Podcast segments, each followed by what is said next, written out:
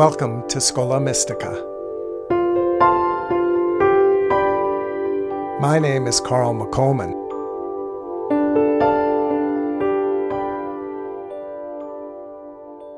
Once I had a dream that the world was coming to an end.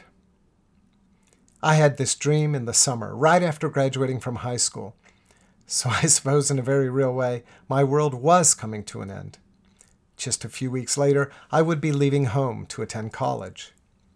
Because I was very much an introvert, needless to say, I felt some trepidation over my forthcoming move.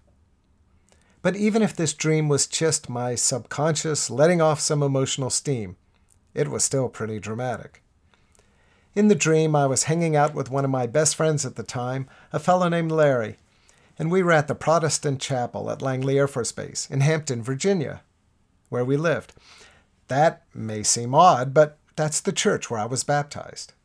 Anyway, Larry and I were in the parking lot. It was the middle of the day. Then suddenly, the sky grew dark. There was a feeling of expectancy in the air, and Larry asked me if I knew what was going on. With a sense of urgency, I replied, I think the world is coming to an end. By that point, the sky had become so dark that we could see the stars and one by one they started to fall out of the sky, just like they did at the end of the Chronicles of Narnia. I said to Larry, Come on, we need to head home. We got into my car, a 1963 Corvair convertible, and we drove through the midday darkness to my house, where we bounded up the stairs to my room. By now, I felt like a caged animal, and I began to pace back and forth. I need a Bible, I practically shouted. Larry looked around the room and helpfully offered me a book that was on the top of my dresser. No, that's not a Bible, that's a Bhagavad Gita, I snarled at him. And just at that point, my vision began to get blurry. It's okay, I said to him. Reality is beginning to dissolve away. Then I woke up, and I was a little freaked out by this dream. It was Sunday morning, so I went to church with my mom and dad, but afterward I drove over to my friend David's house. David was about 10 years older than me, and he had been the organist at our church. He had long hair and a beard, and he listened to Jimi Hendrix and jazz. So let's just say he was someone I trusted more than most adults. He put on some interesting album like Pat Metheny's American Garage, and then we sat down and I told him about my dream. After I was done, he said there was a book that he thought I needed to read. He went to his bookcase and he gave me a copy of Evelyn Underhill's Mysticism. I took the book home and started to read it. I actually didn't finish it for a couple of years, but I read enough that summer for it to invite me into an entirely new way of seeing the world. I had heard of mysticism before. I think in high school, one of my English teachers said that the poet William Blake was a mystic. And back in those days, people would describe Asian spirituality, like Zen or Vedanta, as Eastern mysticism.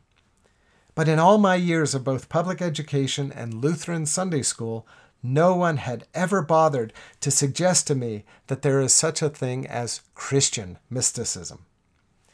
But Evelyn Underhill introduced me to the mystical dimension of Christian spirituality.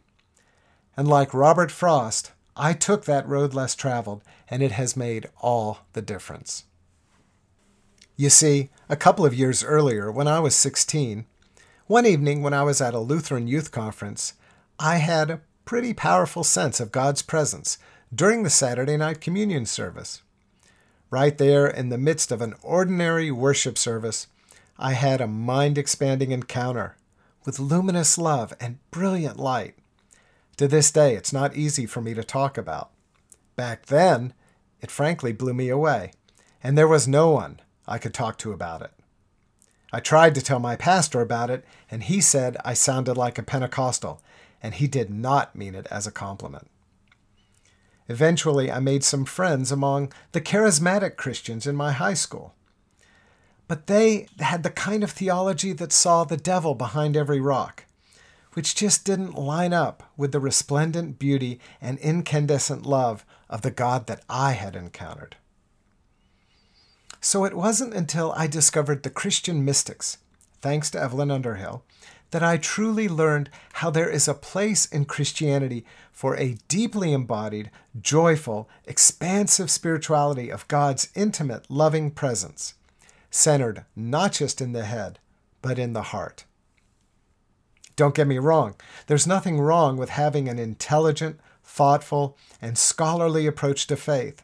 In fact, I think when Jesus instructed us to love God with your whole mind, I think that's what he's meant. Be intelligent about your faith. Be honest about what you believe and what you understand about God and about the meaning and purpose of life. But Jesus also instructed us to love God with all our heart, our soul, and our strength. So our faith in God needs to be not only intellectually honest, but emotionally satisfying, ethically robust, and most of all, spiritually nourishing. I think the problem with Christianity today is that too many people and churches settle for loving God in just one or two of these dimensions. For example, fundamentalist Christianity can be very emotionally demonstrative, but often lacks intellectual integrity. On the other hand, I've been in too many faith communities where there's an emphasis on academic rigor, but very little room for heartfelt devotion. If we can't even get our head and heart together, how can we ever find the path to divine love that challenges us to be our very best while simultaneously fostering our soul? Even though it's been more than 40 years since David handed me that book, I remain convinced that the best models for this kind of holistic, integrated spirituality that is honest, loving, compassionate, and deeply contemplative is found in the lives and the wisdom of the great mystics.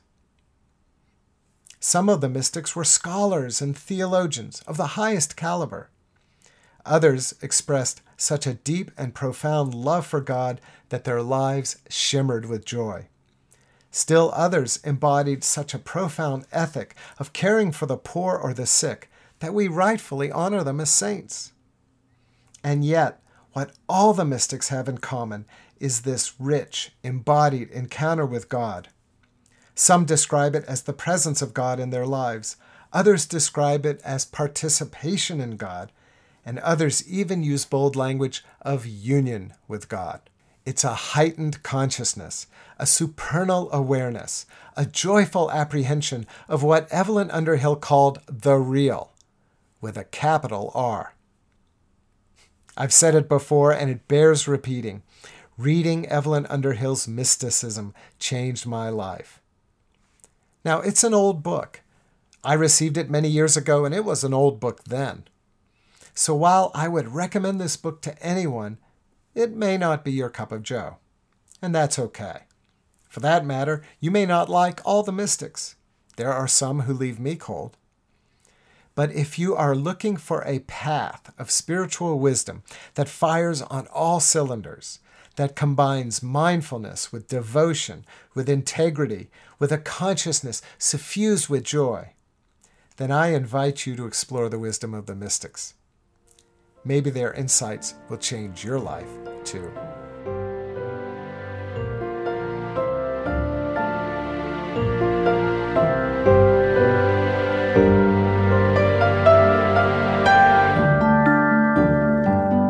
Thanks for listening to Schola Mystica. I hope we'll stay in touch.